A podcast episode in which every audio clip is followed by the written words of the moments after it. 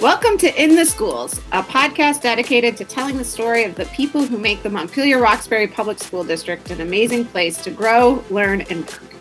We strive to reach our vision of creating caring, creative, equitable communities that empower all children to build on their talents and passions to grow into engaged citizens and lifelong learners.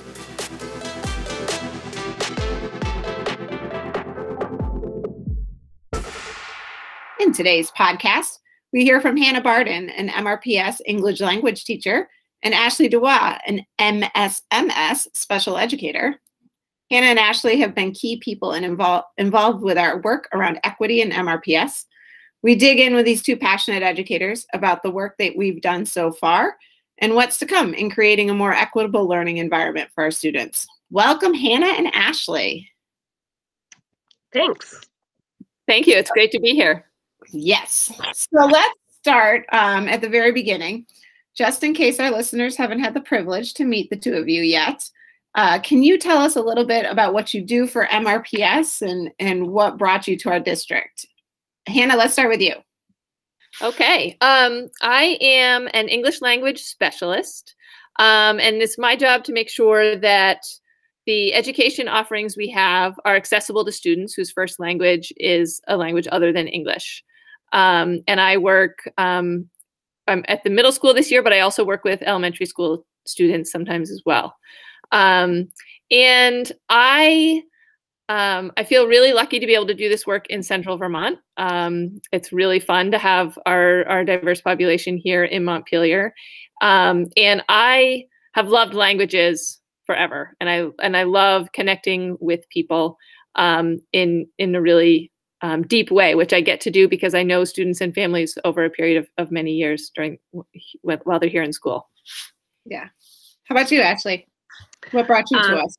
Yeah. So as you mentioned, I'm a special educator and I work at the middle school, mostly with the 7th and 8th grade teams, but sometimes I get to do services and work with the 5th and 6th graders, depending upon the year and the schedule, which is kind of fun. What brought me to MRPS? Well, this is my 11th year here, and really I was looking for a school in a community where things were moving forward in terms of special education and inclusion in the classroom, and just the community and the colleagueship and everything here at Main Street has kept me doing that commute for 11 years now. I didn't realize that you've been with us for 11 years. Yeah. And little fun fact for those of you who do not know Ashley, she is the woman behind the gator in the costume, cheering it on, which makes me smile every time I see it. You gotta bring the fun to middle school, right? It's true. That is absolutely true. So the two of us have been involved with our work in equity for quite a long time. What got you passionate about this particular work in education? Who wants to start? Ashley, why don't you start this time? Okay. Well, I think, it's just being a special educator, my eye and my ear has always been kind of tuned to equity, how are students who are on my caseload being seen as a part of the general ed community.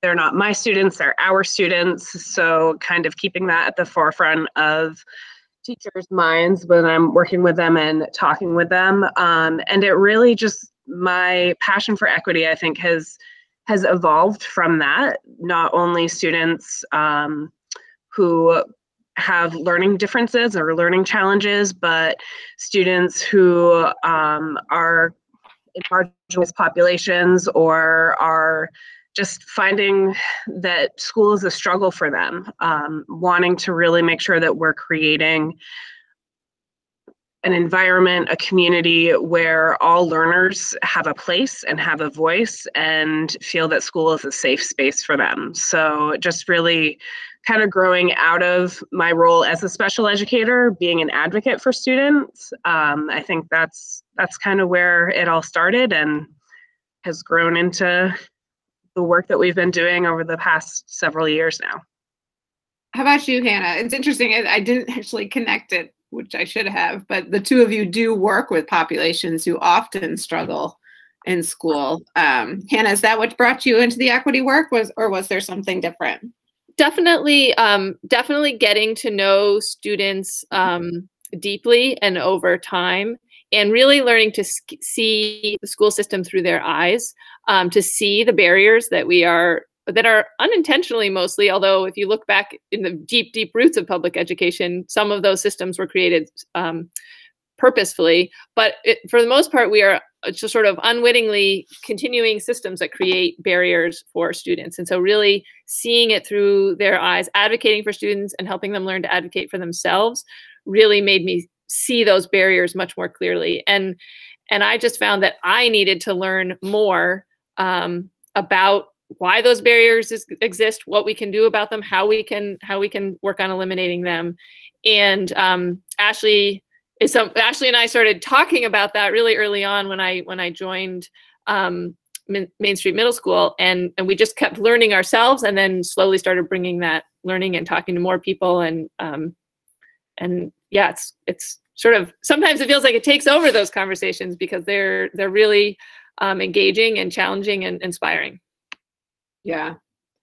So our district has been working through the lens of educational equity for quite a while now, and it is in the forefront of just Vermont education as a whole. You can't often go anywhere without talking about educational equity, and we've had tons of starts and stops, which actually I was reading a book the other day and it was saying, like, that's not a failure, that's just learning from what you're doing and then moving forwards more because it's important to you and it's something you value, right? But we certainly have had our starts and stops. One of the things we've tried to do as an equity team is really define educational equity for our district and what that means. So can you talk a little bit about the time we've spent, I feel like it's always in draft form and maybe it should be, around how we define educational equity here at MRPS? Yeah, I mean, you can see that definition right in our mission statement and right in your introduction when we talk about we really want to empower all children. And basically that's where the equity team starts from. And we're really, diving into that word all and meaning all students. And so we define that as in the equity team as providing access to a high quality education for all learners, and really, as I said, focusing on that word all.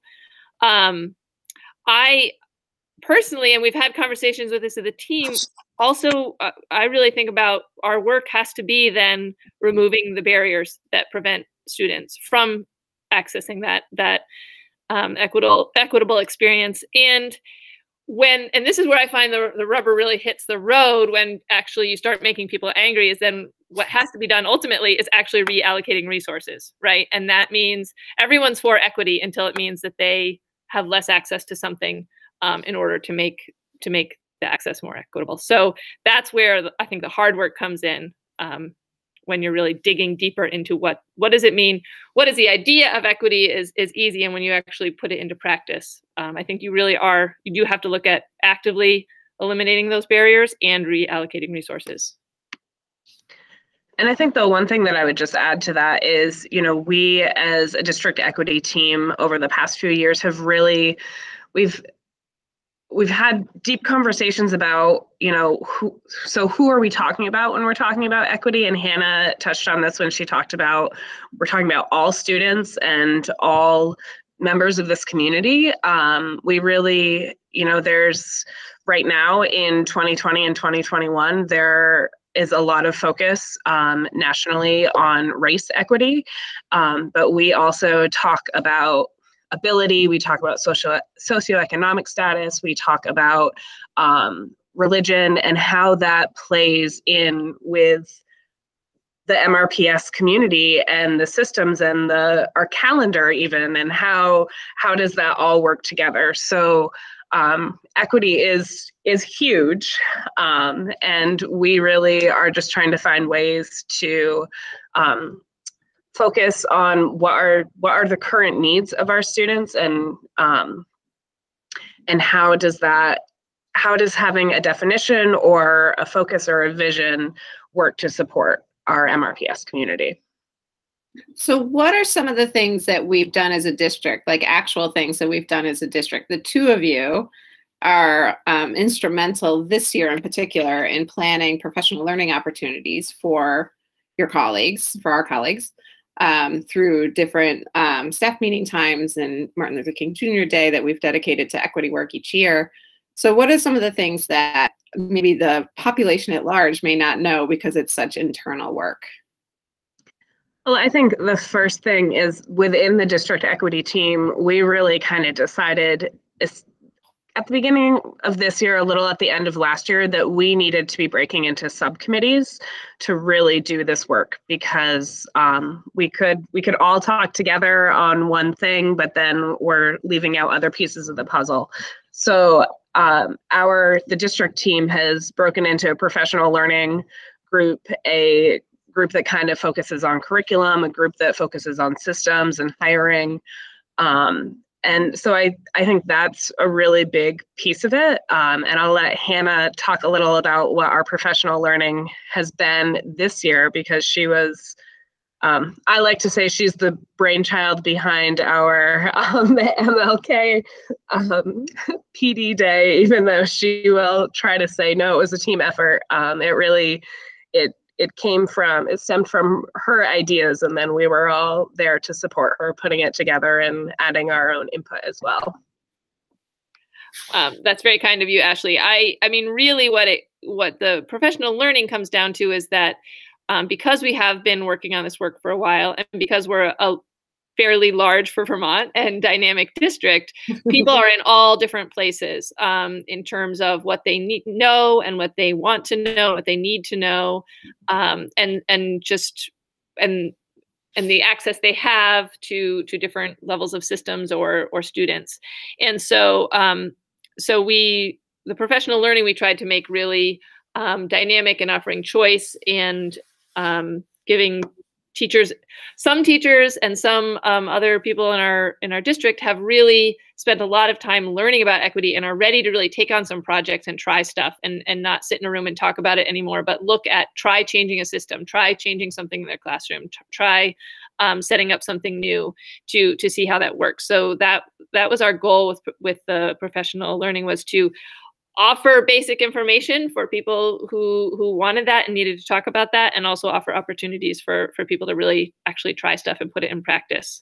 I'd love to give a shout out to our building level equity teams, who really go above and beyond, meeting in their quote unquote free time, carving out time to talk to each other and to really, the things that they're happening in front of them, really talk about what can we do, where can we go with this.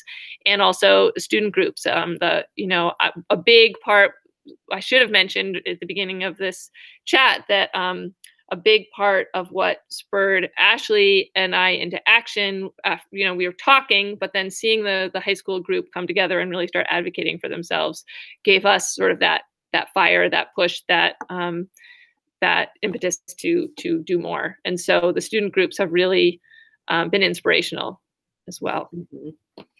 And you two, do you two still lead the middle school racial justice alliance?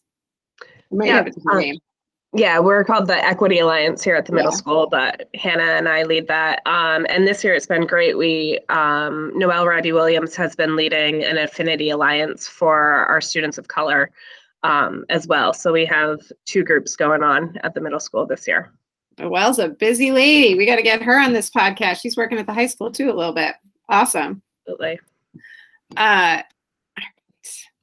So what opportunities has this pandemic given to the district's equity work?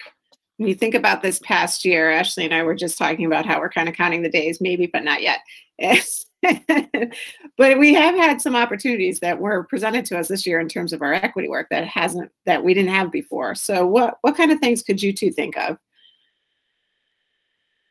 Well, the first thing is that so many systems are just having to be rethought and redesigned, that it really is an opportunity to be thinking about how we can make those systems function more equitably and be more inclusive.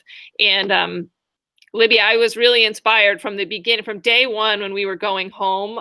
You and the other sort of people at the district level were thinking about What about the people who, some people, this is a scary situation, we're going home, we don't know what's happening, but right away people were thinking about food and people whose jobs were in danger and people who needed childcare and access to technology. And so I think that I was really proud of just the fact that we've been having these conversations. I think really primed us as a district to be thinking about that when we were making all those decisions. And we will be, continuing as we move forward, redesigning systems. And I think that's a huge opportunity. Whenever we're thinking about how a system can work, we can think about the most marginalized or the people who have the least access to whatever resource we're talking about, and design that thinking into the system. So I think that's a huge opportunity.